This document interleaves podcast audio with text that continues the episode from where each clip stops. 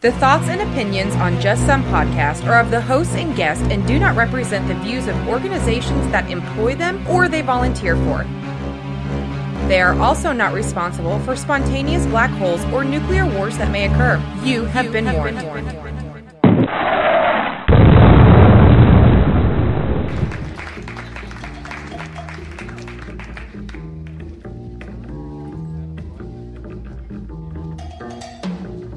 You're listening to Just Some Podcasts, and here's your hosts, Ben and Tom.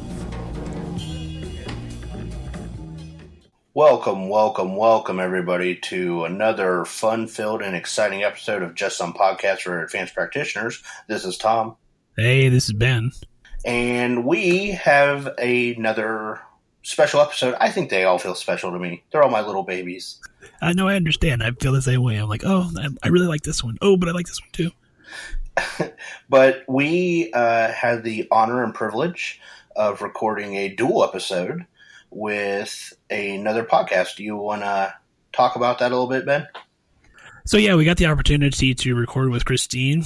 Uh, she's from Antidotes, Stories in Medicine, and so it's actually kind of going to be a simulcast. So we're going to be on her podcast. She's going to be on our podcast, and know, we recorded it the other night, and I really think that it's a really it, it's a very special episode, Tom. It is very special, and we don't cover the normal t- where we pick a health uh, issue and we kind of dive into it a little bit. This one was more about NPs talking about how we got into it and what we did and our backgrounds and kind of uh, sharing those stories. And I think we all have that background and story. So I think it's something that will resonate with people to hear, like, oh, that's what, you know, they went through. When, you know, everyone's got their own story. And I, I think they'll connect with that. Yeah, we kind of went with her format, which I think is wonderful. I enjoy listening to her podcast. And it's just that, honestly, we didn't have a plan when we started recording literally we were we, we talked beforehand and we're like uh let's just push record and see what happens um, and what happened was, uh, you know, a really, really good episode. You hear how Christine got into this and how Tom got into this and how I got into it. And, you know, you, you even get to see the heart of Tom in this episode. Oh, yeah. It's, uh, it's usually Grinch sized, but for a minute it grew three sizes bigger than normal. But, but we do want you to encourage you to check out Antidote Stories in Medicine. There will be a couple of commercials for it throughout this episode because we want to make sure that you go and subscribe to her show and listen to it too because it, it is a really good show. It is a great show, and I I think we all are supportive of each other in the podcasting world for sure. But as NPs, I think that's one of the missions Ben and I, I guess we could say, have is to try and connect us all in the greater cause, which is improving our profession and and making ourselves better. And what better way to celebrate a Christmas episode of, you know, togetherness and family than to talk about the brotherhood with, you know, police, fire, 911, ER, EMTs, um, you know, talking about that. And then, you know, you got to have some good flashbang grenade stories in there too. oh, yeah. If, and if you are not aware of what a flashbang grenade is, uh, well, the name pretty much says it all. it's uh, very loud, and yeah, it's very loud. It's very bright, and uh, let me tell you, if and you'll hear this in the episode, but if you have never been around one, I highly suggest YouTubing it, watching somebody do that on video, because let me tell you, in person, it is a uh, well, it's an experience. We'll, we'll just leave it at that and I did mention, uh, or I think we actually talked about that on some of our private social media too. So definitely was it's it, definitely an interesting experience if you've never gotten to experience it before. So since we did such a special episode with Miss Christine, and basically we went really long between the three of us uh, talking. So some of the normal stuff we have, like the stories you may have missed or anything, we decided not to do. Throwing it out for the week. Yeah, we're throwing it out because, as Ben pointed out pre-show, uh, these are all stories people have missed. So we just we decided just to go forwards. And he's correct. Uh, the toe, the sh- the toe, huh, the show was completely winged. Uh, we usually have at least a rough outline of uh, what we want to talk about. And this show, we just said fuck it, boom, and just went went Yeah. went forwards. Yeah. Yeah. But since I did say shows, damn it, look at me messing it up. That's because I'm used to you throwing it to me. So go ahead, Tom. And since you brought that up, Ben, I know you are aching to throw out a social media shout out. So hit me with it. Well, you can join the conversation and find us on Facebook, Instagram, and Twitter, all at Just Some Podcast. We're on the web, www.justsomepodcast.com, or shoot us an email, admin at justsomepodcast.com. Hey guys, this is Ben. Tom and I hope that you're enjoying this special episode of Just Some Podcast for Advanced Practitioners with our special guest, Christine from Antidotes, Stories in Medicine. If you're enjoying this episode, make sure that you subscribe to her podcast where she does this every week and she gets medical professionals to tell all kinds of stories. That's Antidotes, Stories in Medicine. You can find her podcast wherever you're listening to this podcast now. You can also find her on Twitter at Antidotes Pod and on Facebook and Instagram at Antidotes Podcast. Also, if you are so inclined, you could help out the show by using our affiliate link on our website. You just click on it, it takes you to Amazon. You can continue your shopping as normal. It doesn't cost you anything. It's totally, completely free to you. It only takes a couple seconds and it helps out the show. And so far, we've we've done a little bit so far, and the more the merrier, especially this time of year, and we can reinvest that money back into the show. And the other way that you can help the show is by stopping what you're doing right this second, pause the show, give us a rating, make it that five stars. Don't do that one star shit. Five star rating. Tell us all about it. Tell us where the what was it, Tom? The most okayest? Isn't that what it was? the most okayest is probably my favorite review so far. The person got a hold of us later and told us he really enjoys the show. He loved us, but he's really sarcastic, so he threw that out. And to be honest, Ben and I loved it. Like it cracked us up when It we read great. that. So we really want you to do that. We can't stress enough how important that is to the show and uh, how we progress. And also through some tireless, back-breaking, knuckle-bleeding hard work, Ben has a s- exciting, exciting, exciting announcement of where you can find us now. Well, we have added a new platform.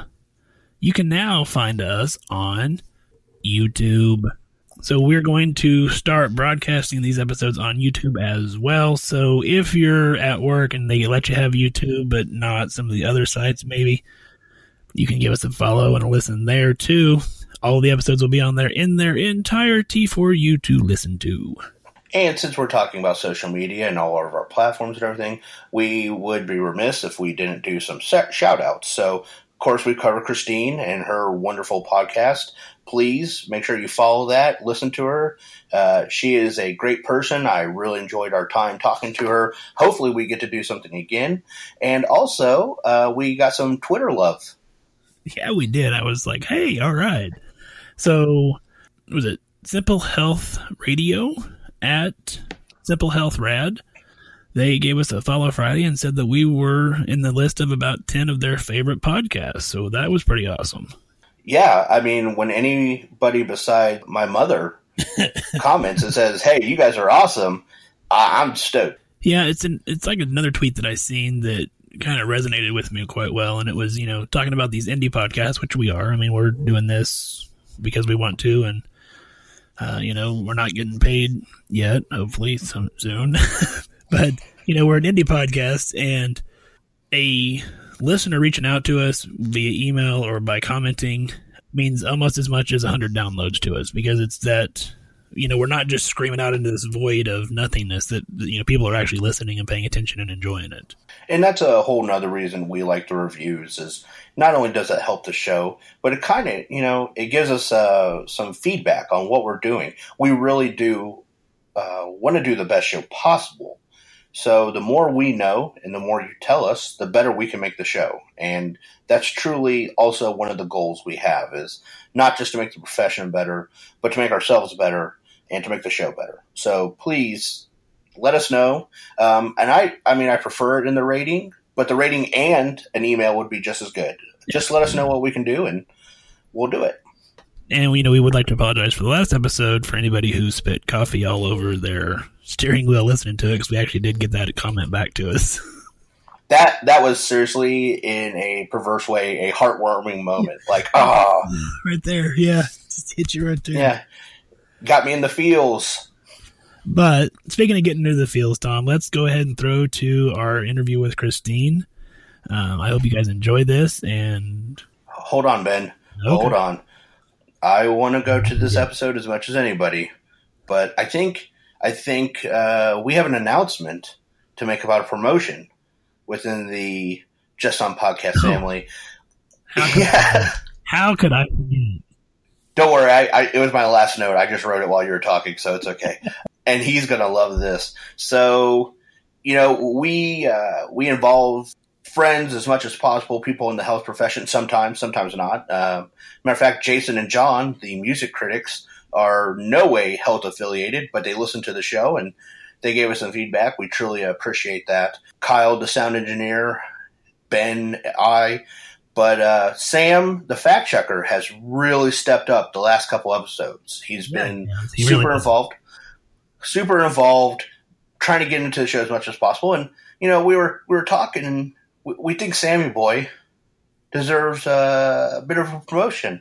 So we talked about it, and and Ben, you wanna you wanna do the final honor? Well, now let's ensure that we understand that he still has to maintain all of his fact checker duties. You know, he doesn't get to uh, get rid of those. But we're going to officially call him producer Sam now. So he's, you know, he can list it on his resume or whatever now that he's a he's a producer. Yes, he is the producer of a non-award winning podcast. So, well, it's not award winning until I get that damn Nobel Peace Prize. I'm still waiting. I am still waiting for that call. We are the award-winning podcast It's never won an award. Tom, damn it, get it right. Either way, it's uh, music to my ears to hear to hear the word Ward and Tom and Ben. Oh, it's just just fantastic. Big shout out. So we, we love Sam. You know, he's a uh, he is a healthcare professional. He is not a nurse practitioner, but he you know wants to be involved, and he is the man. Especially when it comes to obscure facts. Oh my goodness, this guy can find some stuff I would never have thought of. So we just thought it was uh, the best time to do so. You ready to get into the episode now? Eh, Yeah, yeah, okay, yeah. All right. Hey, enjoy this episode with us and Christine from Antidote Stories and Medicine. So tonight, Miss Christine, welcome to our podcast, and we are so happy to be on yours. Uh, welcome to my podcast. yes, ma'am. hey, I, I feel the same way. I'm like, oh, I don't know. Like, this is like the dual podcast episode. So I'm like, whatever. It's both cool. Fine. We're on yours. So, it's, a, uh, it's a podcast off. It's a nurse practitioner podcast off. There you go. Hi guys, how are you doing, ma'am? I am well. How are you? How was your weekend? Well, I worked all weekend. I got up seven o'clock this morning, so I'm still kind of dragging ass a little bit, but you know, the joys of working ER sometimes. Ay, I had to work part of the weekend. Uh, I actually worked when one of our episodes came out, and one of my techs saw it on Facebook, downloaded our podcast, and listened to it sitting next to me. And it was one of the m- more embarrassing moments of my life. I mean, in a good way. I chuckled, but she was literally crying in her seat, laughing and yelling quotes from the show at me. So it was uh, it was an interesting Saturday. We'll put it that way. And so for people that are listening to this on my podcast, which is Antidote Stories in Medicine, what is your podcast? We are just some podcast. which which is a, I had talked about before in one of my episodes. You guys are a nurse practitioner podcast, and your recent episode was about uh, blood alcohol content. Is that right? Yeah, we uh, talked about you know the short term and long term effects of alcohol, and we at the time thought it would be a great idea to get intoxicated while doing that. Didn't work out so well. We ended up having to reshoot half of it because the latter half of it we got rather intoxicated, and yeah, it was it, it wasn't great. Well, I think that's a perfect example of why you shouldn't do things intoxicated. So I think you kind of proved your hypothesis there a little bit. Well, we feel that way, but at the same time, most of our feedback has been, dude, you have got to do that again. And I'm like, nah, I don't think so. But so far, it's been at least positive. But it was a uh, interesting experience, and uh, most like uh, I think it was Hemingway said, like you know, always do things sober that you said you do drunk. Like this was a definite, like, oh yeah, this will teach you to keep your mouth shut when you're intoxicated. Hear, yourself recorded and blasted out on a podcast will definitely open your eyes about what you sound like. yeah, I think a, a, drunk nurses podcast or a drunk nursing nurse practitioner podcast is probably a little bit uh, dangerous for the licensure and liability part of our profession. well, yeah, uh, I guess if, if we were yes, repeat it. Yes, yes. That was gonna say like we we took extra precautions to make sure we didn't cross any lines, but oh, just just sounding, just listening to yourself, you're like, yeah, yeah. I uh, I think I'm gonna drink at home alone now. Like no more going out. So. a sobering experience. Well, it's in my lineup for uh, podcasts. Every, all my podcasts that I like to listen to come out on Thursdays, so I get like inundated, and then I I have to catch up on them by Wednesday again. I'm just out of them, so I'll have to listen to it on my commute tomorrow. I have a cushy uh, primary care hours, so I did not work this weekend. Well, for the most part, I I work in a primary care office, but I work like the walk-in section, so I get that rotating every so many Saturdays. So it's been not it's not been too bad. It it's still definitely a better schedule than when I was a staff ER nurse. Oh yeah, I I mean I worked on the ambulance, and that was just hell on earth as far as scheduling goes. We're recording this a week before Christmas, and I used to work so many Christmases. And Christmas and New Year's are always on the same day of the week. So if your shift is on Saturdays, you are hitting both of those holidays and it just it sucked. So I feel you, everyone out there that's working. Yeah, uh, staff nurse, and then I was a police officer before this, and both professions just do not lend themselves to banker's hours. So if you're working it, you're yeah. If you're if you're if you're a staff nurse, police officer, paramedic, firefighter. Uh, I feel for you. I've been in your shoes. I am sorry, and hopefully you don't have to work every holiday. that's that's about it. I liked working um, New Year's Day though. That was my favorite one because you got holiday pay, but everyone was hungover and they were in bed and they weren't up to anything, and so you just basically got to do nothing. Everything was closed, and got paid pretty well for it. So that was my favorite but usually you can't work Christmas. Nothing wrong with that. Yeah, football, sure, if you wanted to. I was gonna say that that's that's the one drawback is if your uh, if your team's good enough to be in a New Year's Day bowl, you know that you know old lady is going to call about her trash can lids missing, and if you're a cop or something like that, and you're going to be out doing a patrol when you should be at the station watching a football game, it always it always bitches somehow. So my podcast knows a little bit about my background, but you guys are DNPs, and I actually have not talked about the DNP. You, you're both DNPs, is that correct? Uh, not yet. I am looking at some DNP programs. However, Ben is the one to talk about DNPs. Yeah, actually, two years ago to the day, it was the day I walked across the stage and got my doctorate, and we were the first cohort from my university to get our doctorate in like the 113 year history of the university. Yay! Congratulations! Thanks. Happy anniversary of DNPing. if that's a thing. So, explain what the DNP is because this kind of baffles a lot of people, patients, even other nurses. So, the DNP is basically just the terminal degree for nurse practitioners. You know, I started out with my master's, and at the time, the college that I went to did not, or the university that I went to did not have the doctoral program. And when they introduced it, they called me up and said, Hey, would you be interested in this? And there was something about it that just told me I needed to do it. And so I did. And it does add some additional uh, schoolwork aspects to it, you know, the paper writing and things of that nature. But I did get to do an additional clinical rotation and I did mine through radiology. And so that helped me tremendously, both in the primary care office, but also in the ER, as to sit there and, you know, I kind of likened it to, uh, if you remember back in like the 90s, the pictures in the malls where like you had to stare at the thing long enough and the, the image would just kind of appear. Uh, that's how it was for me reading like CAT scans until I sat with a radiologist for hours and hours. And he started pointing things out, and I'm like, that makes sense now. Like I see it. So I think it was great for me. I love looking at radiology. Whenever I have images that I get to pull up, I just think it's it's so cool and, and trying to figure out the puzzle. It would be great if someone actually gave me the, the answers and sitting next to them. That's really cool. I didn't know that there was even DNP programs that have a radiology focus. Well, we got to choose a specialty, and I knew that that was one that I was weak in, and so that's why I chose that. Sure. Everyone always asks me like, "What is that?" and "What's a PhD?" and I I try and explain that the DNP for nurse practitioners is to a PhD as is the MD to PhD for physicians. It's the clinical doctorate, sort of, although it doesn't really change our st- scope of practice.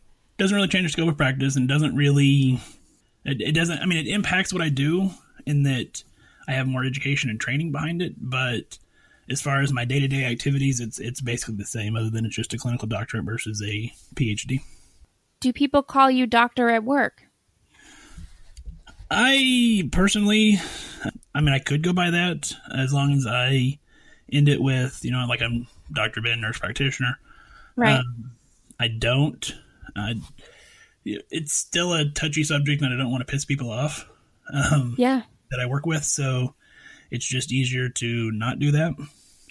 Uh, I still have patients that do it, and for them, I don't. I mean, it, you know, like kids and things like that, but for the most part, no, not really. It's it is such a touchy subject, and I get kind of pissed off, and I don't have a DNP, but it's like if you went to school for a doctorate of anything else, and you're working in that role in that profession with that that doctorate, you would be called doctor. But just because other people have doctorates in something else, also called doctor, it's not culturally appropriate to be called doctor. Like, mm, makes me like, yeah, I'm not really like okay with it. Like, if you had a doctorate of basket weaving and I was taking your basket weaving course, I would address you with the credentials that you have earned and also paid a lot of money for. Like, doctor of basket weaving, like respectfully. and and people are like, "Oh, nurse practitioners want to be physicians and be called doctors." Like, no, I want to be a doctor being a nurse practitioner. That's why I did it. Like, exactly. Um, we, yeah, it, there is an oncologist in the area that has a nurse practitioner that works for them that has a doctorate, and she is referred to as such doctor. And I had a patient who was mm, notorious and she was like, "I'm going to see Doctor Doctor Smith or whatever, the nurse practitioner," and she kind of made this snide comment of, "She's not really a doctor." And I was just like, oh God. But anyways, I could rant about that, but that's not why we're that's not why we're here. Um, maybe maybe we should talk to Christine again when we do uh, the education episode when we get on to some of that information. Because honestly, one, I feel the exact same way. And two, I'm also still struggling because I, I've decided I want to get um, that advanced degree work that I'm looking at those aspects. Which would be more advantageous? Do I go to the PhD for the research aspects? Do I go for my DNP for the clinical aspects? It's it's one of those things I'm still looking at for both. I think I'm settling. I shouldn't say settling. I think I've chosen the DNP, but it's still something I'm I'm working back and forth on. But ultimately, those are some of the same things I think about. Is well, one, why am I doing it, and two, is this really going to be worth it in the end? Dealing with those little things because those little things honestly bother me more than big things, and I just it annoys me. Yeah, I I know I would like to go back for a doctorate, and if I would ever go, it would be for a DNP. I'm not a huge research person. I love the clinical part of my job. I just I love it. It's just really expensive. I have my student loans that I'm still paying off. I'm oh, relatively yeah. new in practice. I mean, I never use my GI Bill, so I may use my GI Bill to pay for a DNP at some point. Um, but I'm just so busy right now, I don't have the time to do it. So maybe in the future, I'll use that GI Bill. So tell me, so obviously you were military. Was your military background involved in medical field, or were you in some other MOS? I was yeah, so I was a medic. I was a, I was a reservist. So I'm like didn't I didn't deploy. We did we did some medical missions and and things um none nothing combat, but it was really great training though to do to do combat medicine training. Um that's a weird to learn um TC3, so tactical combat casualty care and um what a field met field hospital does. It was really, really interesting to add on. So basically, my background is that I got my EMT in high school because they offered it and that was great. And then I went to college and I was like, I'm going to be pre med because everyone told you that you should go to medical school because you're smart and you're too smart to be a nurse. You don't want to wipe ass, right? And so I got a biology degree and I hated it and I was miserable. Uh, but I worked as an EMT the entire time, and I worked in very urban 911 systems. So I so I graduated from college with this degree in biology, which like everybody has if you want to get into a medical graduate program. And I was like, what the fuck do I do with my life? And so, like every young 20 something woman, I joined the army and uh, it was great. It was just really different. And I did a lot of things I never thought I could do. And then I came and I was like, oh, I'm going to go to their PA program. That didn't happen. And then I came back and found a direct entry nurse practitioner program while I was still working on the ambulance and then got in there, went back for a second bachelor's in nursing and then did my master's. So that's kind of how I got into this whole thing. But I, I love the nursing model. I, I like it a lot better than that medical model. I just think it's a little bit more well rounded and a little bit more compassionate overall. So I'm curious what twenty something females you were hanging out with that oh, I might I may have been a little facetious there. I'm like, wait I have a very dry sense of humor.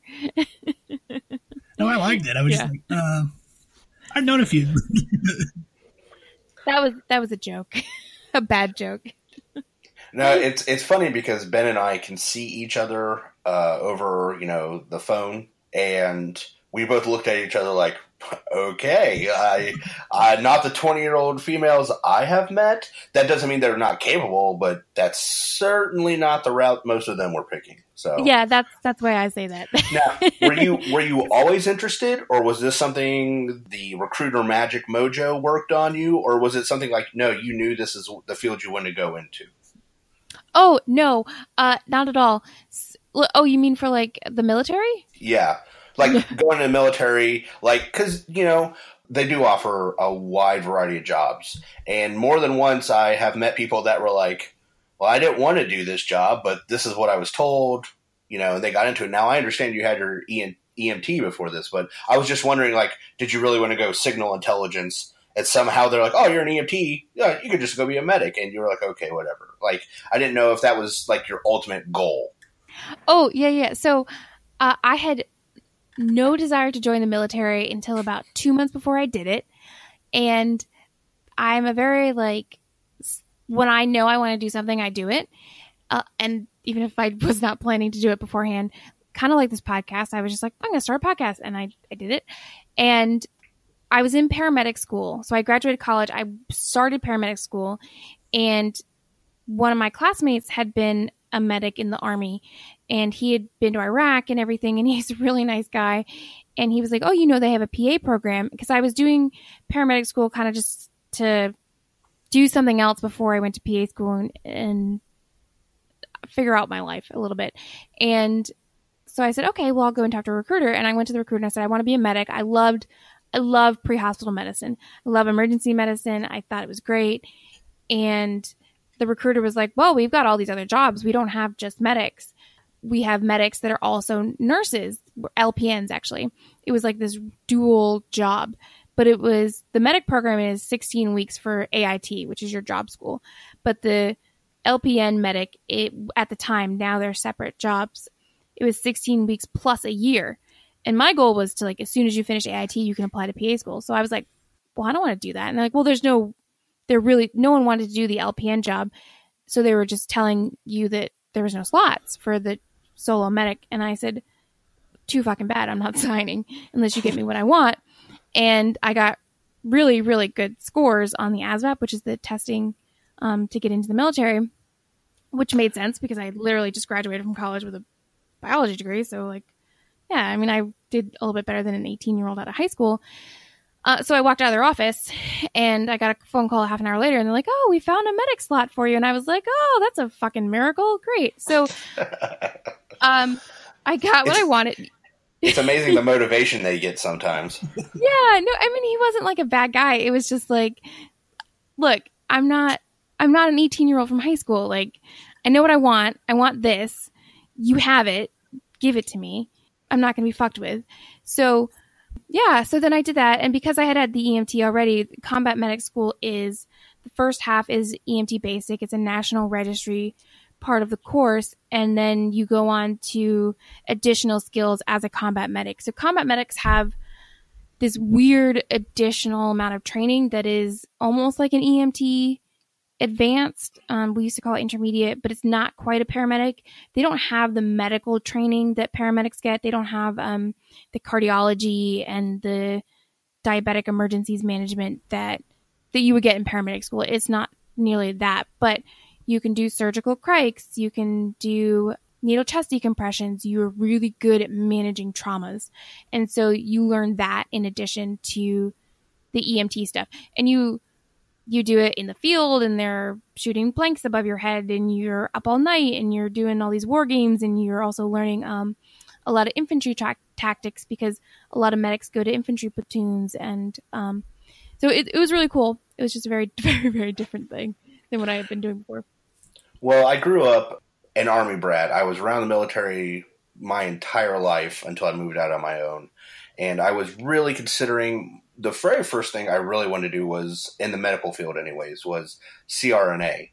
And I was really looking at the army for for that cuz like you said, you know, there's a lot of opportunities and I was thinking, "Hey, I go in, they pay for my school, I get this Mhm. experience opportunity, I come out debt free." Seems like Yeah. a pretty good, uh, pretty good idea. And I did ROTC and loved it. But like I said, my f- father and my stepmother are career military officers, and I just I got the inside track, and I I started thinking to myself, and that's kind of why I backed out. I was just like, I, I saw the inside, and they were like, you know, when they started, it was one way, and they're like, you know, so they kind of gave me their their perspective, and it. I just decided to go my own way, and sometimes I regret it. I'm not going to lie, but much love to everybody that's in the military or that has served. It's it's a great honor to uh, speak to you and know that you went that way.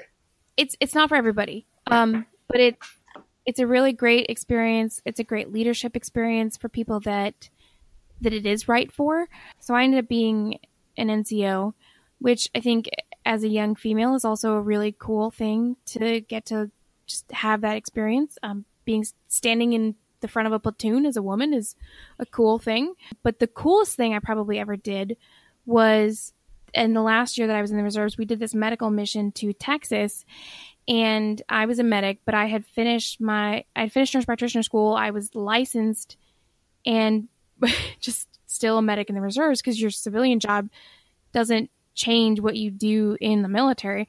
And this happens a lot with the reserves. You do something completely different in the civilian world than what you do in in the army world. And so we go to Texas and it's this big multi-site humanitarian mission. So it's actually a disaster preparedness drill that they do every year. And they uh, we do a lot of like disaster preparedness drills but usually we have like fake patients. And so instead of doing that these civilian organizations are like well look we're doing all these this all these drills.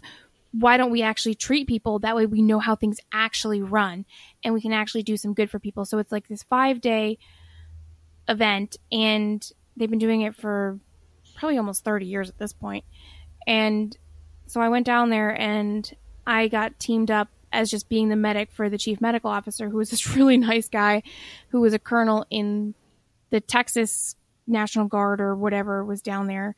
And he's like, What do you do in civilian world? I go, Oh, I'm a nurse practitioner. And he goes, Oh, well, you're a nurse practitioner this week. And I was like, okay, well, that's not my job in the military, but the army. and I was like, well, I, I just graduated. And he goes, well, you're going to kind of like be working as my resident.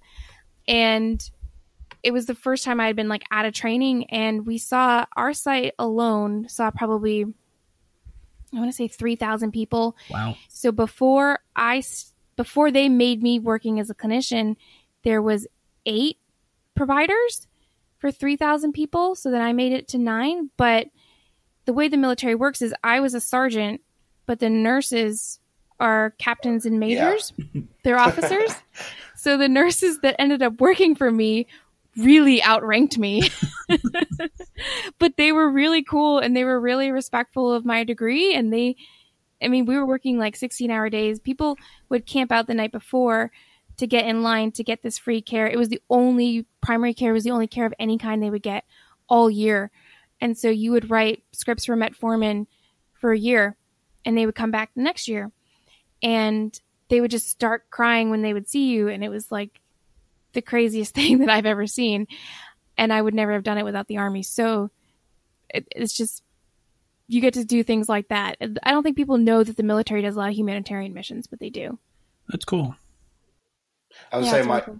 I would say my, my father was involved in some UN mission work uh, with multinational force observers in Egypt and then uh, East Timor, and so he was down there for a lot of that. And hearing some of those stories, honestly, is part of what made me go. You know, I mean, it, it wasn't the final straw that broke the camel's back, but it, it was definitely part of the like what could i be doing more with my life when i'm listening to these stories about similar things like he he was talking about people that would walk for like two weeks to get to a medical camp in these foreign countries that they were setting up to do all this work and i was like man i feel like there's there's something more i should be doing than you know eating a big mac so that's yeah. kind of that's kind of where I, I was for a while and then i hear these stories i'm like well I, i'm glad i think i'm on the right road but I've never been involved in something quite that large scale. Yeah, and this was one of five sites, and there was people that it was open to anybody, and um, we would get threatened by the cartels because people would also in the United. States this was in the United States because uh, we were treating people that would even come from Mexico, and of course, there's all that controversy of you know should American money be treating Mexicans, and it's like look, if you want to drag your child across a border for medical care, I'm a nurse practitioner. I'm going to treat you because you're a human. Yeah. And people were just, they were bringing their kids to be treated because they just thought the U.S. Army doctors were better. And they were just crying and hugging me and th- saying, thank you, doctor, in Spanish. And this, of course, you're not going to go, well, actually, I'm a nurse practitioner because my Spanish is terrible. But, but it was just, it was just a part of the world and life that I had never even seen before or imagined. But so, yeah, you can do. The army's not an easy life, but you can do some really cool stuff, especially in the medical uh, medical command. But you guys were both cops before, so you had a little bit of paramilitary kind of existence, I guess, beforehand. Is that true? Both cops?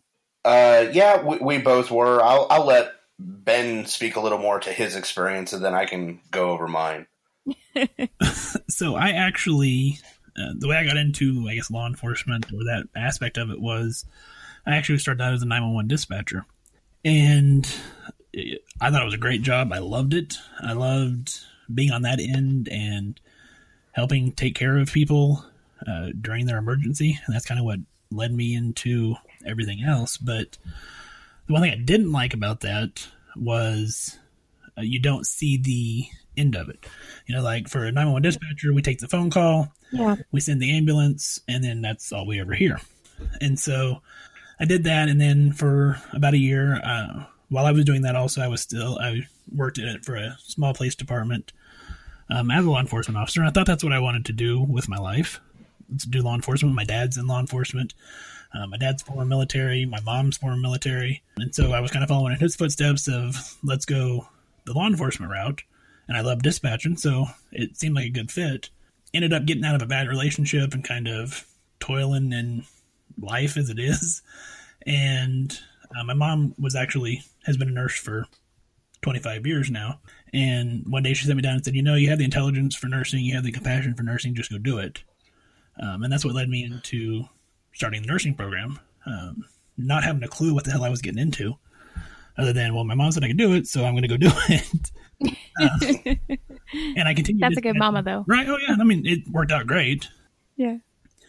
So, you know, finished nursing school, and because of my law enforcement and dispatch experience, I was able to walk into the ER as a brand new nurse, I mean, as a brand new nurse. Uh, I started Memorial Day weekend because I'm fucking crazy, apparently. Because uh, why would you start on that weekend of all weekends? But walked into the ER green as hell and went kind of from there.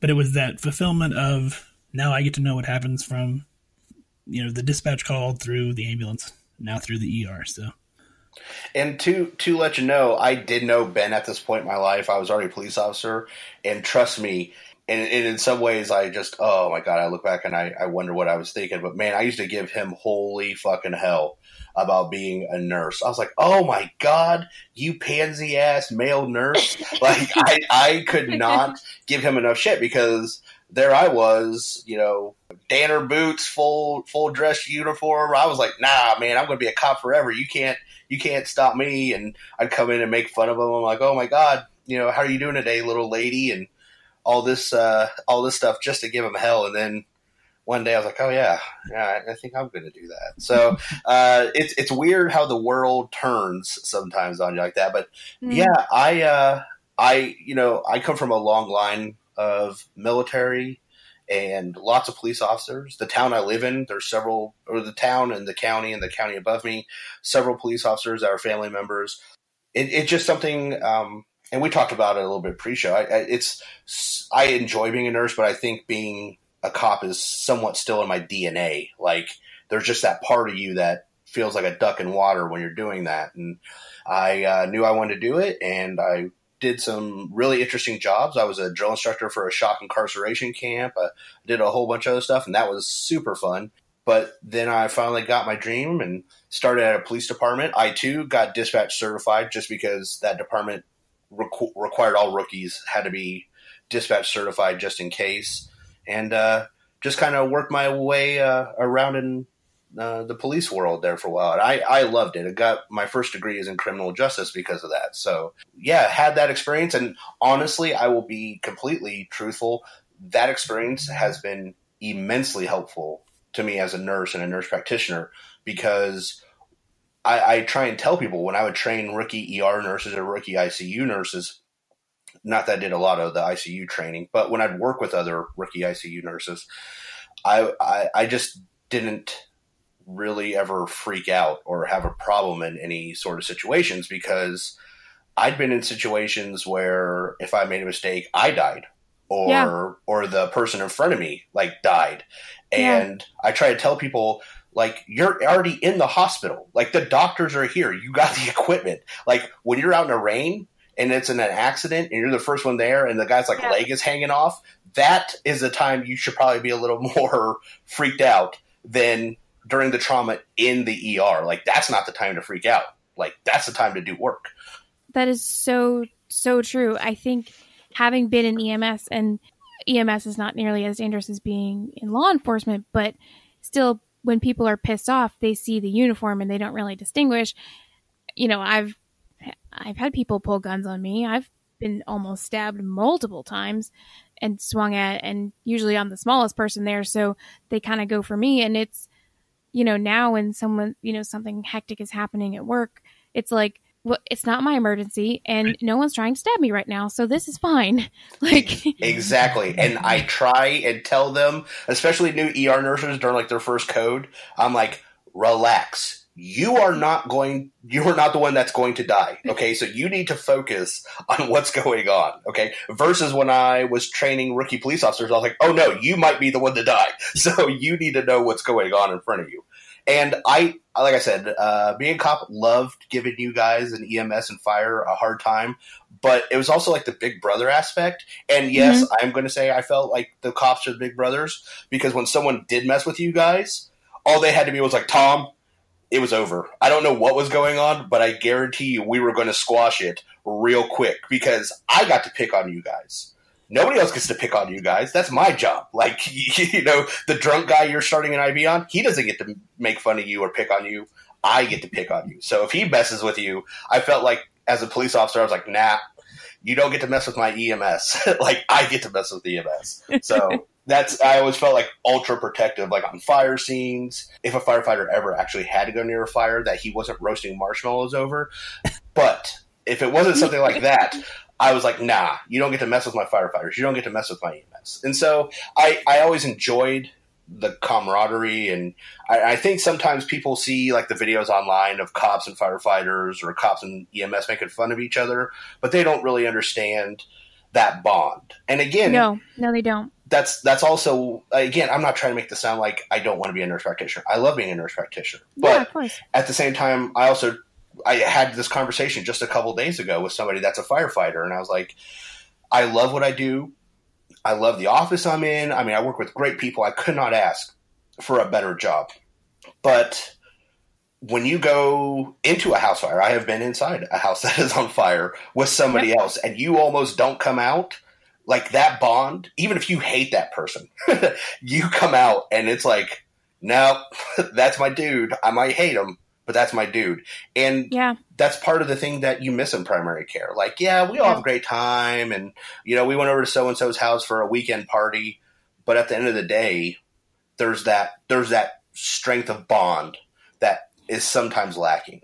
It's so true. I mean, when I worked on the truck, multiple times my life was saved by PD. And when we would get calls for officer injured or officer down, because I worked in a very urban area, cops got hurt, you know, whether it was a car accident or whatever. Thankfully, I didn't have any cops shot, although they did happen while I was working.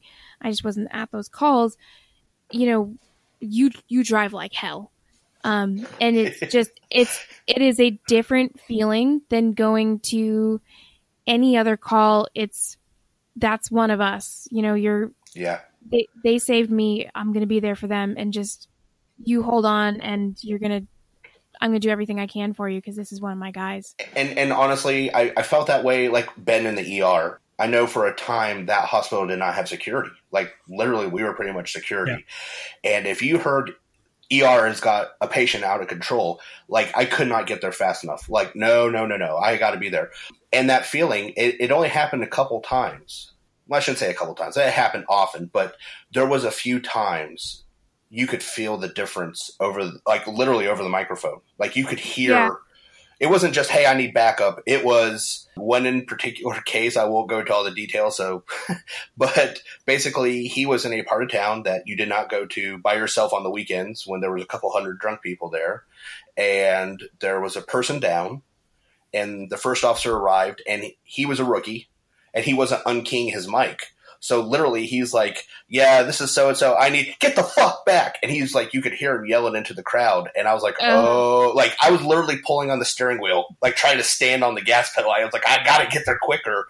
Or yeah. uh, I think the scariest though was another officer, uh, a really good friend of mine, was chasing a guy. He's like, "Oh, I'm I'm in foot pursuit from a car stop," and then literally silence. And I was the next senior person, and I was like, "You get the National Guard, you get you get everybody online like right now to come out look for." And realistically, it could have been a bad situation. His his uh, radio had fallen off while he was running, so that's mm-hmm. what it was. But I'll tell you, it was 120 seconds of pure terror for everybody that was on duty and rushing to the scene because we just lost him. Like you know, there was there was dead silence on the air, and that was probably other than the few situations I've been in personally, one of the most god awful, terrifying uh, situations I've ever been through in my life is your buddy is there's dead, dead silence when you're calling if he needs like where's location? Are you hurt? What's going on? And nothing and yeah. that that was truly like oh my god so now we made fun of him when we got there when we knew he was safe well yeah naturally oh yeah yeah yeah and I, I think it's hard for people not in our worlds or have been in our shoes to understand that gallows humor and how important it really is to us. And that's Yeah. that's something truly I I miss and I hate about the world right now where if you say anything they don't like it, people feel they have the right to bitch. It's like, nah, unless you're here with me, let's like take a step back and and let us say or do what we're doing, you know, within certain bounds, I guess. But it it's truly hard for someone to understand that the person you were just about to start crying in your car because you thought they were hurt, that as soon as you see them, you're like, Jesus, you're a pansy. You lost your radio? Like, what, what's going on? So, Yeah. yeah, it's, uh, it was a great life. I loved it, but you know, I get to help people now. I had one of the very first uh, patients was a little girl, called me doctor, and again, I normally try and tell people, "No, I'm your nurse practitioner," just because I work closely with a couple doctors. You know, just I just want that division, Right, just so they right. know it's like a respect thing. But she was like, "Oh, my my, you're my favorite boy doctor." I was like, "Oh, thank you," and she drew me, or she had colored in like a picture and handed it to me. And I was like, oh, I like, I just wanted to hug her and like pick her up, just like, oh, you're amazing. So I, I can't say that I don't love what I do now. I just, it, it's, I, I guess it's got to be like if you have two kids. I only have one kid, but if you have two kids, like you could love them both a lot. Except for my parents, they probably picked me because I'm obviously the best of the the family. They picked but you know, for people, but other people probably have that same thing where they can love two things so much. Yeah. So You're right. There's it's a it's a different feeling. I don't have that camaraderie that I have. Like I don't have that camaraderie now with my colleagues that I had in EMS, and I'm still friends with my old partners. I mean, they were my first guests on my podcast. I called them up and was like, "Hey, we haven't talked in a while. You're coming on my podcast. Let's t- tell me about our craziest stories together." And uh, we got an officer down call, and you're right. It was just heart stopping. It ended up being a hostage standoff, and the police officer was not injured because they thought he had been shot at, but uh, he was they missed. And this guy barricaded himself inside a house with his girlfriend and his mother, and it ended up being this whole thing where the SWAT team got called. We were on a SWAT standby, and um, I had actually just gotten back from AIT, the Army Job School for combat medic, and um, the SWAT team was posted up on all the fire trucks, and I ended up running in with the SWAT team as they're throwing flashbang grenades. And I'm not a tactical medic at all. oh, that's was- that's a that's a rush, isn't it? That was incredible. and my partner was like, the grenades were going off, and they're like, he's like, what is that? I'm like, they're flashbangs. Keep going because we did that in medic school for the army. Like that's what you do.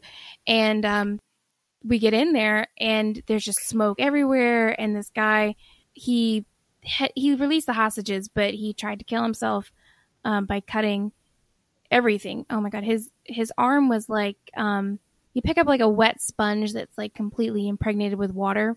That was his arm with blood because he just tried to cut everything. Nice. But we we bandaged him up and we got uh, fluids running into his bicep because that was the only line you can get on him. He also tried to cut his jugulars, and we extricated him through the windows, and we're like all over the news, and you could see us, and like it was like, oh, I just ran into a hostage standoff with a SWAT team. Well, that was that was fun. Oh, Um, yeah. They they My hair looked okay.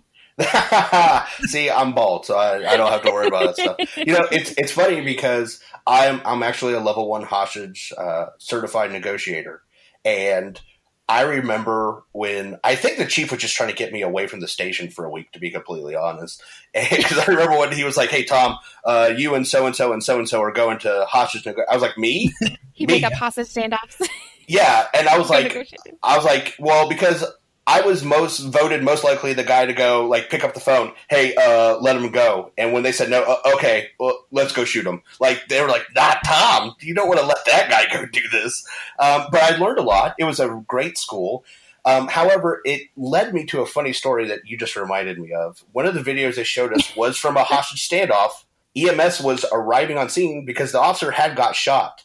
And EMS goes, Oh, the scene's not secure. It literally is backing away from the officer who is running towards the EMS. Oh And, no! like, oh yeah. And this like whole thing got burned into my memory. And I literally, when I got back, I went to every paramedic and was like, if I'm shot and you drive away from me, you had better fucking keep going because I will fucking kill you. so you had I'm, better. I'm gonna shoot your hope I- tires out. yeah, you better hope I bleed out before I get into that ambulance. So yeah, I, I mean, and I again totally understand scene security, though. Much props Yeah. to you. Um, if you, if out there listening, have never experienced a flashbang, I have. Wow, Boy, yeah, is that fun. yeah, that's uh, that is a uh, that is a experience right there to go through through one of those things. So I actually, Open your mouth of it. see, I actually got to uh, experience a flashbang as the bad guy in the house because you oh jeez, And so it was the SRT team, and so they're like, you know, they come in and they tackle you and handcuff you and all that good stuff, you know, practicing. And they go out and they say, hey, we're to flashbang you this time. I'm like, yeah, okay, whatever, guys. And they weren't kidding. Um, so I'm in the living room hiding, and I hear tink, roll, and then I hear just, yeah, boof. Yeah, it's like. it's like, oh. It's a, it's like it's like if a cam, it's like if a camera flash had a noise. like, oh my god, I can't see or hear anything now. Oh yeah, those things are incredible. They're so much fun. But yeah, here's the funny thing: is like once they go off, you know, everybody knows you're there. I remember barricading a scene, and boom, like two or three flashbangs go off. You know, the windows are shattered, everything's gone. They're running into the scene, and literally the rookie next to me because we had been on like pretty much radio quiet because it was like 4 a.m. We didn't want anybody to know we were walking up to the scene. And he's like, um, do you think we could do anything now? I'm like, I'm pretty sure they know we're here. you can go ahead and turn your radio up now. But it's it's just funny when you're. It's funny looking back though. Like, I, I guess it goes to training. Like, he he went to what he knew, and what he knew was he was supposed to stay quiet. I'm like, no, you know, now it's okay. you know, let, let's Yeah. go. But it, it's funny how when people are in their first stressful situation, you watch them, and then it's like, oh, is that how I acted? Well, to be fair, I know that's how I acted. I remember the first time I went on a call where you're supposed to pull out your gun. I walked up, everybody else has their gun out. I'm like, oh yeah, I have one of those. And I pulled it, pulled it out, drew down, and it was it was something. But it's funny when you look back. Well, looking back on that actual same hostage standoff, we were posted up as EMS, and we're things you don't know in from the movies about hostage standoffs is like you guys know as cops is that they have to give so many warnings before they can just go in guns blazing and like throw flashing lights at people. And so we're like camped out for like a couple hours and they're like, you know, give yourself up and do all this stuff. And so we're just like, fuck, this is so boring. And we're eating Twizzlers and sitting on the stretcher. Like it was a nice night. And they're like, you know, you're not undercover. And I was like, oh yeah. Like that was so dumb. Like we'd probably be behind. Like we're like we wa- we had a good view, and like we were really far away. But like like if he had like a rifle, he could shoot you, and you're like, oh, I'm stupid. Like what the hell is wrong with me? Like it was it wasn't like right eh, like next to his window peeking in, but I was like, you idiot, take your Twizzlers and go behind the fire truck. Dumbass. what one of the you know one of the only times I remember like I was like oh my god this is gonna suck. So we lived in a uh, neighborhood that was I shouldn't say neighborhood in a city that was it was real rough. I mean it was much rougher than you would expect for if I told you where it, you just like no. You think of grasslands and nothing and it was actually a really rough town. And we got shots fired. Like seriously I maybe every other night for a while. I mean it was just a rough town. And we're going to this shots fired call, you know, okay, units responding, blah blah blah, and then it's like, hey, we got a second report. So I'm like, okay, well that's uh, that's a little more safe. By about the fourth report, I'm like, okay, I don't think this is firecrackers now, you know, like here we go. but the thing that got my attention, is something you just said, was the last caller in said, hey, I own an SKS, and that guy is holding an SKS or an AK-47, and I'm like, well that is just what I wanted to fucking hear. You know, rolling up to the scene. So this guy's got a weapon that could touch me in 500 yards, and I'm like a I'm like a city block away. I'm like, yeah, this is gonna be super fucking fun rolling up to this scene. So Oh yeah, yeah. So it's funny when you say that. Like you just think back, and you're like, all the dumb things that I've lived through. like, oh, geez, yeah, here we go. Well, just going on tangents about um, guns, when I had a mental health patient who this person believed that. Okay, so a lot of delusions here.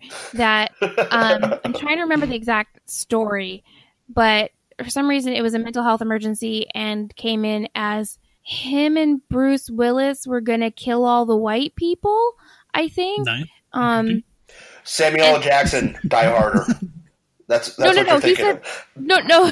I mean, I don't know what I'm thinking of, but no, this guy. He's, it was like him and Bruce Willis, white man Bruce Willis, were gonna kill all the white people, and we're like, okay, great, with like a Chinese cookbook, and you're like, got it, and I like where this is going. if this was a white gentleman, and so police had secured the scene, and they're like, "Go look in there." And we walk in, and there's a dozen samurai swords, and then probably ten different rifles. There was like AKs, there was ARs, not I was gonna say M16s, but no, A, there was a bunch of ARs and stuff, and just all the like some old Russian rifles that I didn't know what they were or if they even worked. But you're just like, how did you get all these swords and then and all these rifles that are just were not legal in the state that we were in, obviously.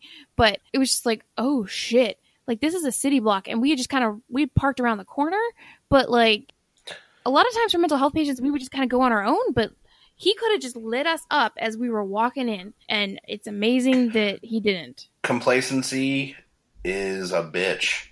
I mean, we we did the right things and we didn't die, but Yeah, I, I uh, the closest I shouldn't say the closest I got to dying. The closest I got to dying by getting shot. Let's put it that way. Was a guy. I responded to a burglary alarm, a, a business burglary alarm. Right, so it's this big open parking lot area. It's raining cats and dogs, and I'm pulling up and I see this guy walking away.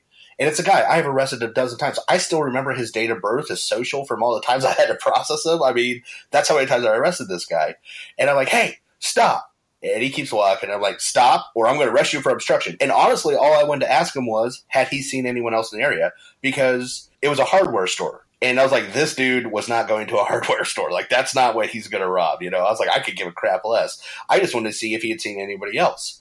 And he keeps walking and he keeps walking. So finally, I stop. I get out of my car and I'm like, God damn it, because it's pouring. And I start walking up, and the guy turns around. He's got his hands in his pocket. Now, up until this point, I'd been totally casual with him, but something in my head said, "Get your hands out of your pockets." And what he did, there was a gun, and he was, yeah, it, it ended real quick. I luckily uh, his intoxication level made him a lot slower, and the barrel of a forty-five uh, sig in his face, you know, brought him to the light. But I mean, we were literally probably within two arms lengths of each other. It happened that quick, and I felt so complacent. Like I should have never, you know, there's so many things I didn't do right, and if you know, it could have been, it could have been easily, you know, a funeral. And Yeah. I was like, oh my god, you know. So uh, again, I understand. You know, you get you get to that point where you're like, and this is one of the things I'm afraid of as a nurse practitioner because I'm still new. I'm still very new. Is that you know, five years from now, I'm going to be like, oh, I know everything. Like, God, I don't, I don't ever want to get to that level. Yeah, I'm afraid of that too, like clinical complacency. But just kind of going back to the police thing, it was always really interesting for me to see cops on medicals, um, like cops when they got there first. Because I worked in, I worked in an urban area where there was tons of ambulances. Our response times were great. We were under six minutes for everything. Usually two to four minutes was our response time, but still it was two to four from dispatch. So cops usually got the call first and um, they were everywhere in these cities. So there was a couple of times where police was they were doing CPR first, they were doing interventions first, and they were just first responders if that. I remember one time and this will always just stick out of my head. It was probably one of like the most endearing things ever.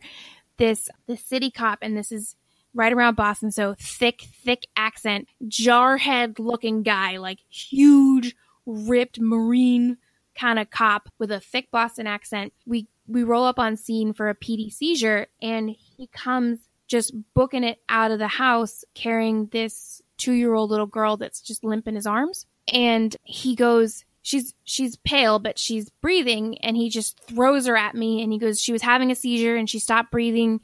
And she still had a pulse but she just wasn't breathing at all. And this is like all in one breath. And and so then i breathed for her and i gave her a couple of breaths and then she started breathing again and she's coughed and now she looks pinker. Do you think i did the right thing? Is she okay? Is she gonna live and it was and it was a cop that was experienced but he was just so concerned about her and he cared so much about this little girl and like it was just so sweet and he saved her life. He really did because I think she probably choked on something and aspirated and had stopped breathing after the seizure, but it was it was so sweet. Hey guys, this is Ben. Tom and I hope that you're enjoying this special episode of Just Some Podcast for Advanced Practitioners with our special guest, Christine from Antidotes Stories in Medicine. If you're enjoying this episode, make sure that you subscribe to her podcast where she does this every week and she gets medical professionals to tell all kinds of stories. That's Antidotes Stories in Medicine. You can find her podcast wherever you're listening to this podcast now. You can also find her on Twitter at Antidotes Pod and on Facebook and Instagram at Antidotes Podcast.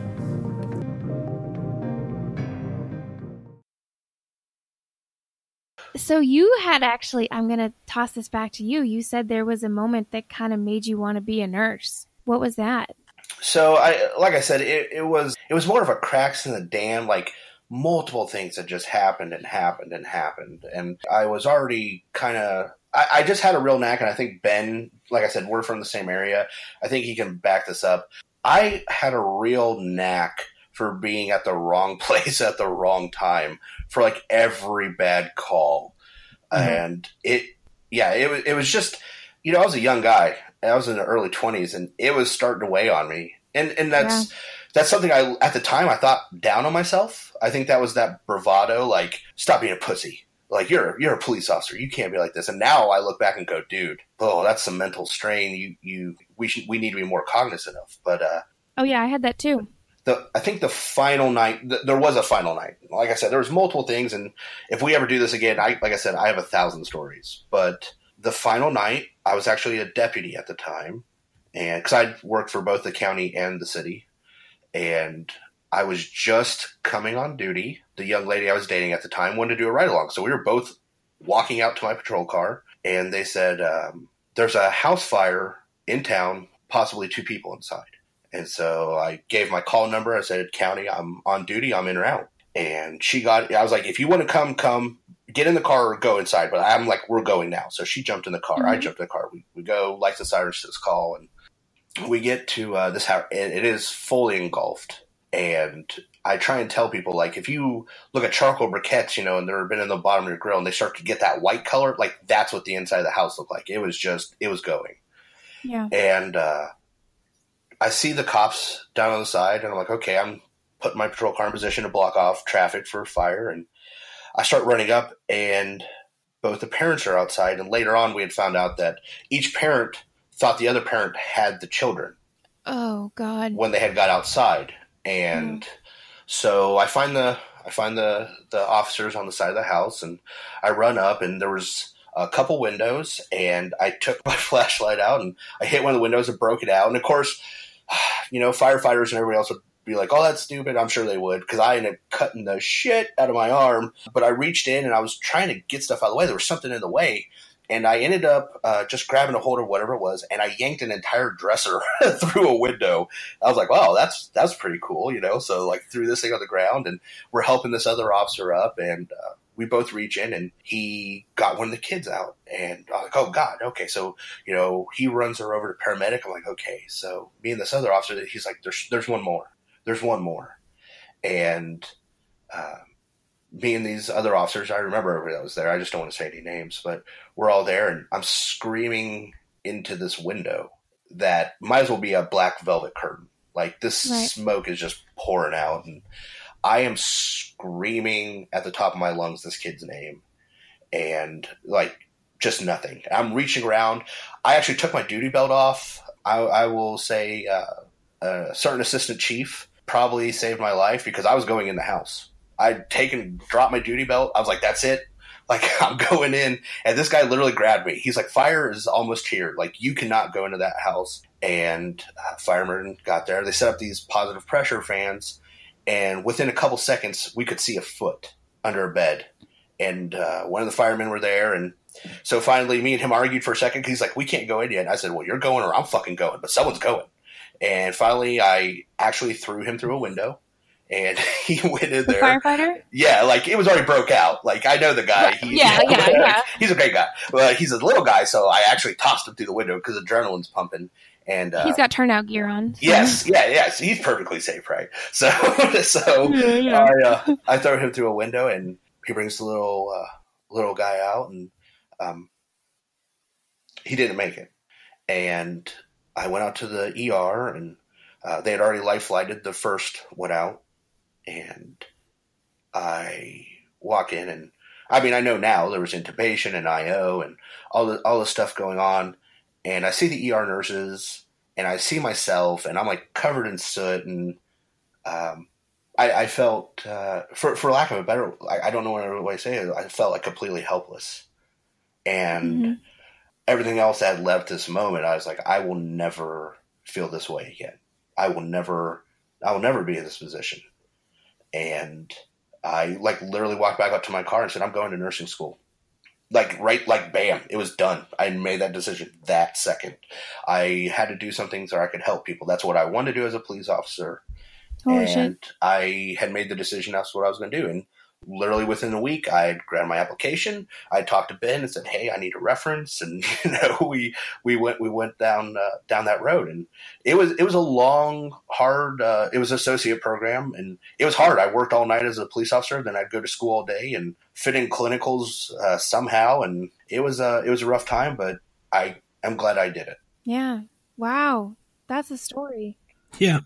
It uh. You know, Tom, you and I have a mutual friend, James, that we kind of bag on for the show because it's funny sometimes. But your story kind of sounds a lot like his to an extent. He helped me through. Uh, I'd lost, a, as a provider, I'd lost a young patient. She was in her 20s. And um, was it like a family member? And, you know, so I had, had seen her because she wasn't feeling well and ordered some lab work and had wanted to do an EKG and a sono. And they had said, "Oh, well, she's graduating college next week. I'm sure it's just stress." And so I kind of, okay, yeah, I'm sure that's probably what it is. You're right. And her mom called me on a Friday night and said she's down at the bar and they're doing CPR.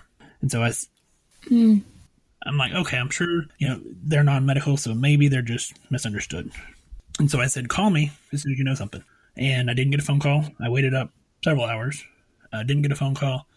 Woke up the next morning, got a message that said, call me from her. And so I called her and she said she didn't make it. Uh, and so I beat myself up really bad. Uh, you know, as, as an ER nurse, and, you know, I could tell hundreds of stories of death in the ER, but as an ER nurse, we compartmentalize that really well. And, you know, it, as a provider that transitions and you're that final, it, it's your final say to an extent. Whereas with an ER nurse, you can say, "Oh, well, you know, it was the doctor," or, or to make it better for you, I guess. Um, Yeah. and so I beat myself, but beat myself up really hard for a while.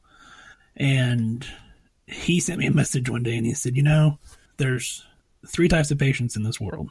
And he said, "The first type is they're going to live no matter what you do. The second type is they're going to die no matter what you do, and the third type is the people that you can really help." He said, "So what you have to do is you have to stop focusing on the first and the second types, and you need to focus on the third type." And so I'm like, well, man, how'd you get so wise?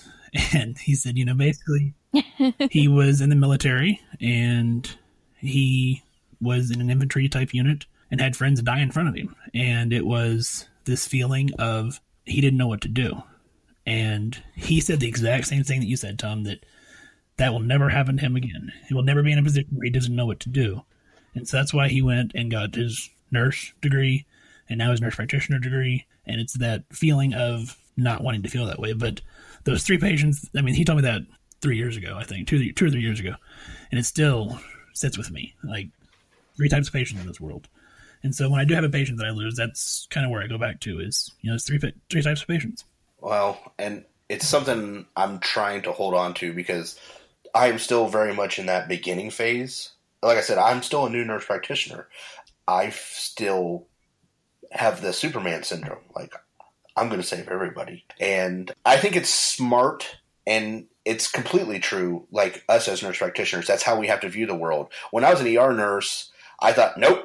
Well, I think there was only two types of patients. the ones I was going to save were the ones that were dead before they got here. Like EMS Christine was going to bring me this guy, and that was going to be on my lap because she she was going to do that out in the field. But to be fair, like now, if you brought him into the ER, I was going to save you, and I had a real time. I had a real struggle a lot of times as an ER nurse and as an ICU nurse. Cause I worked at a ICU and a trauma or level two trauma center. Like we saw some bad stuff, and like I always had this inclination that I had to do everything. And I think as a provider, that's just too much. There's too much going on, and you're right. You have to you have to kind of focus on what you can do or how you can do it. And I, I don't know, Miss Christine, have you you have any thoughts in that area? I think the three patients are they're so true. I think I learned it in EMS. You know, there's a lot of times where you're gonna you're gonna work your ass off and you're gonna try and do everything you can and they're just gonna die in front of you and you're gonna you're gonna pretend that they're alive underneath your hands, but they're they're dead and you're just kind of doing it until someone else tells you they're dead, which was how it would go in EMS. As a provider, you're the one kind of making the pronouncements. You're also going to fuck up um, because you can't know everything and you can't have infinite wisdom. And I say pretty openly, I had some really rough calls in EMS, and I talk openly about mental health on my podcast for first responders and, and paramedics because of it. I had some really horrific nightmares, which I still have really, really horrific nightmares from EMS. Thank God for Topamax. It's a really great medication for PTSD nightmares. But when I have really difficult cases, when I feel like I'm a little bit overwhelmed, I remember the really good ones. I remember the times when I, that third category of patient where I did save them. And, um, I guess I like the times when I know like that feeling that I saved somebody's world. And I guess I'll tell a story to kind of go out on a good note. Please. Um, we. yeah, I was like, how am I going to pull this back around? I hope she's got the steering wheel on this. Jesus Christ. Yeah, right. so we, and this was, we were working BLS, very, very inner city. We, English was not the primary language of this city. We didn't go places at night alone to certain stores because it was just gangs and even in uniform you were a target. But I remember I used to work 16 on, 8 off, and then 16 on. And of course, with commuting, like you just really didn't get much sleep. So if you got out on time that first shift. And so this was the second 16 uh, in this city, and it was like probably an hour and a half before the end of the shift. I was exhausted. We had just been run all day long. And I was working with a partner who was really experienced too.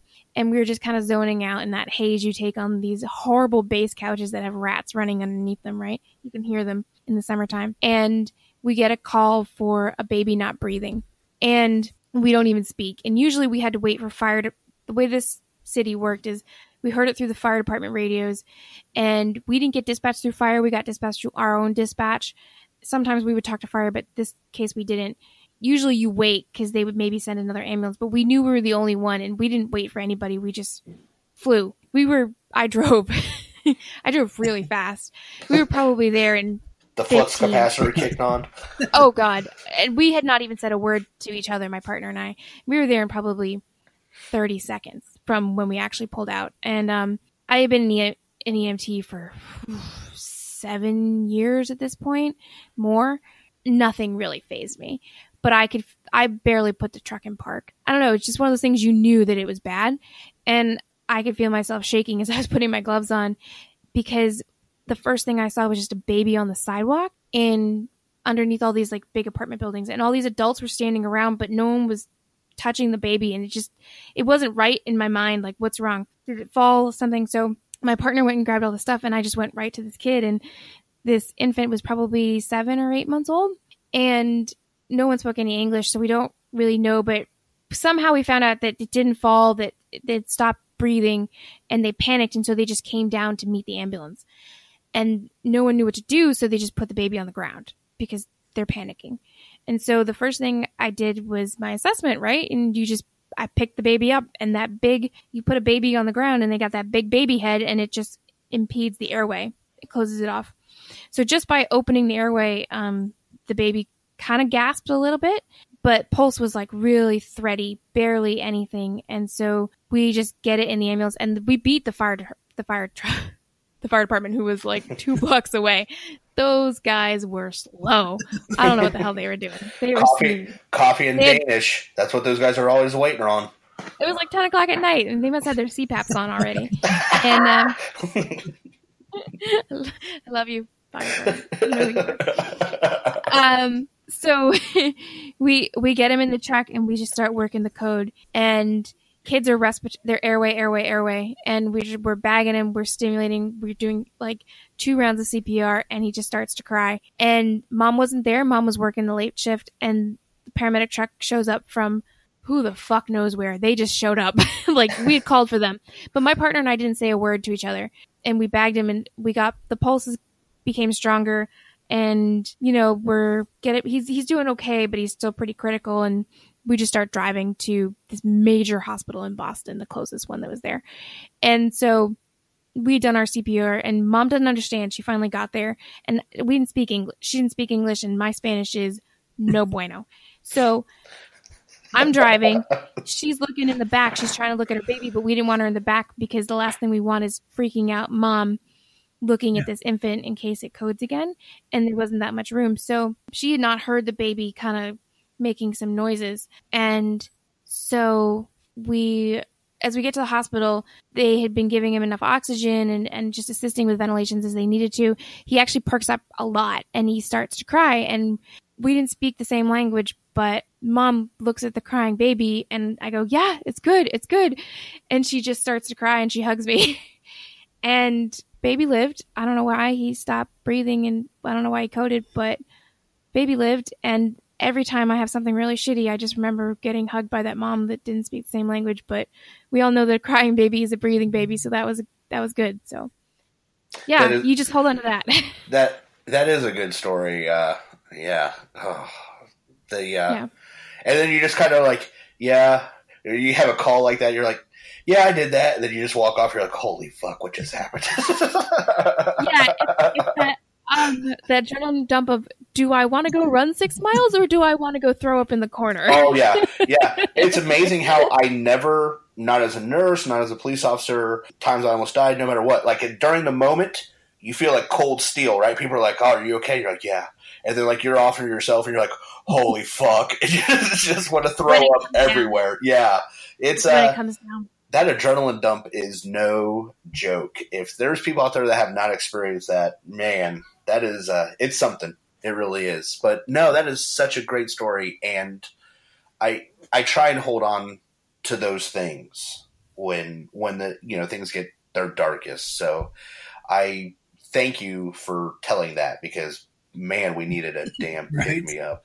I feel, I feel, I feel, I feel like I was like the Ativan of conversation there. Like after that, I was like, okay, it's okay. Well, yeah. well, welcome to my podcast. This is what I do Oh, so you guys talk about billing codes. uh, yeah, yeah, but but we also cuts a lot and uh, you know talk about falling space debris. So I mean, we try we try and make it a little little more happy, but sometimes, no. man, the subject matter is just well for us. Like I think that's I think that's an interesting thing. Like to talk about our different podcasts is that's that's one of the things with our podcast is sometimes we get like a really fun episode like alcohol or weird medical stories like those you can kind of spin but and i think i think our crowd or people that listen to us know like we're going to cuss a lot we're probably going to be slightly inappropriate but not too bad but you know it's it, we're going to try to make things as lively as we can but we also want to cover relevant medical information. And when we talked about billing, I was like, how the fuck are we going to make billing fun? like, what but is, it's so important. it is. It is extremely important. But I'm like, we're also here to like keep people entertained and I just don't see it uh-huh. with billing. It's it's hard. That was the out of conversation, but hey, it worked out well. well I, I had a I've had a blast, Christine. I got to be honest. I really have. This was fun. I'm sure we could just tell first responder stories forever, but that would oh, be a yeah. long ass podcast. yeah, yeah. I was, I would say, I, you know, honestly, you, you made me realize that maybe sometime soon uh, we need to. I think, and I think we've had some specialty NP episodes we've been thinking about or working on. The mental health thing is truly something, and not just for patients. I'll be honest. Uh, I, I, guess if you want to self-diagnose with PTSD, you know, there was an incident that to this day, there's one day a year like I I'm a wreck. You know, 13 years later, I'm still like, nope. My my brain just does not do well on that day. So it's uh, it's amazing the mental health aspect of how things work and what it can do to you. So I'm I'm just super happy that we can look back on these stories though and something fruitful came out of it. Like some people go down that road and they just don't get off of it.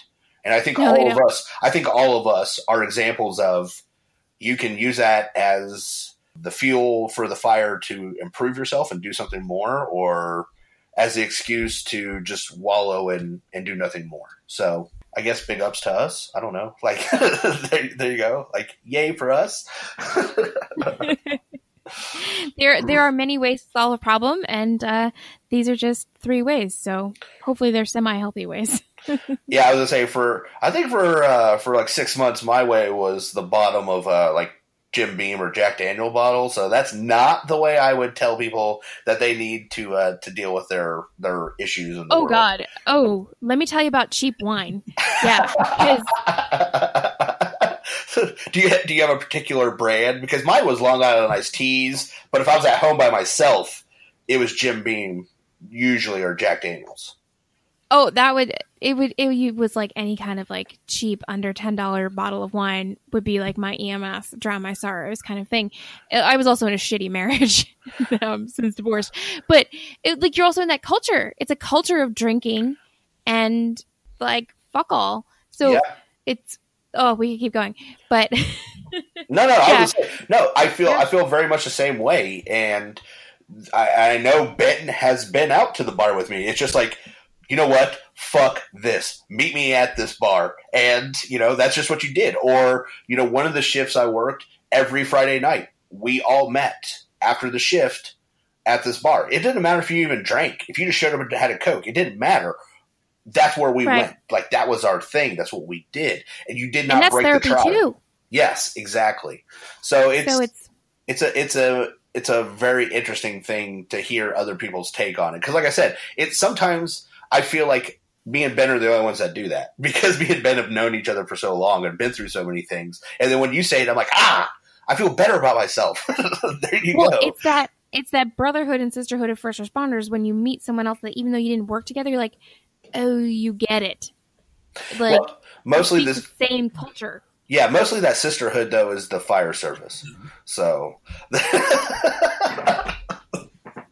Oh yeah.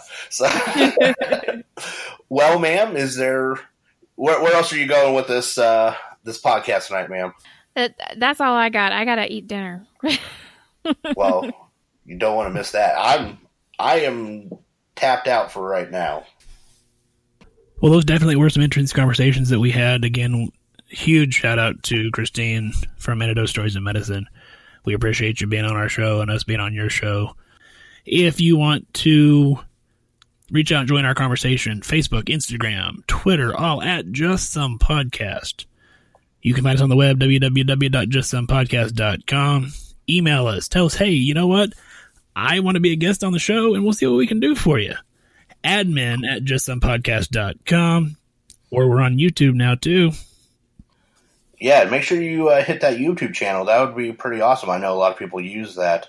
Also make sure if you do any amazon shopping to use that affiliate link. Again completely free to you. Just take it just takes a couple seconds. Click on that link. Helps out the show. And you can go about your uh, merry way ben. I think that pretty much covers That does. I think this was a great episode for you know, kind of the Christmassy type episode that we wanted to do. Uh, we wanted to get kind of get around and tell some stories, and this would be coming out a couple of days before Christmas. So for everybody who's working, we hope that it's a, uh copacetic shift. We're not going to say the the Q word or the S word because we're not assholes. I mean, well, Tom is, but I'm not.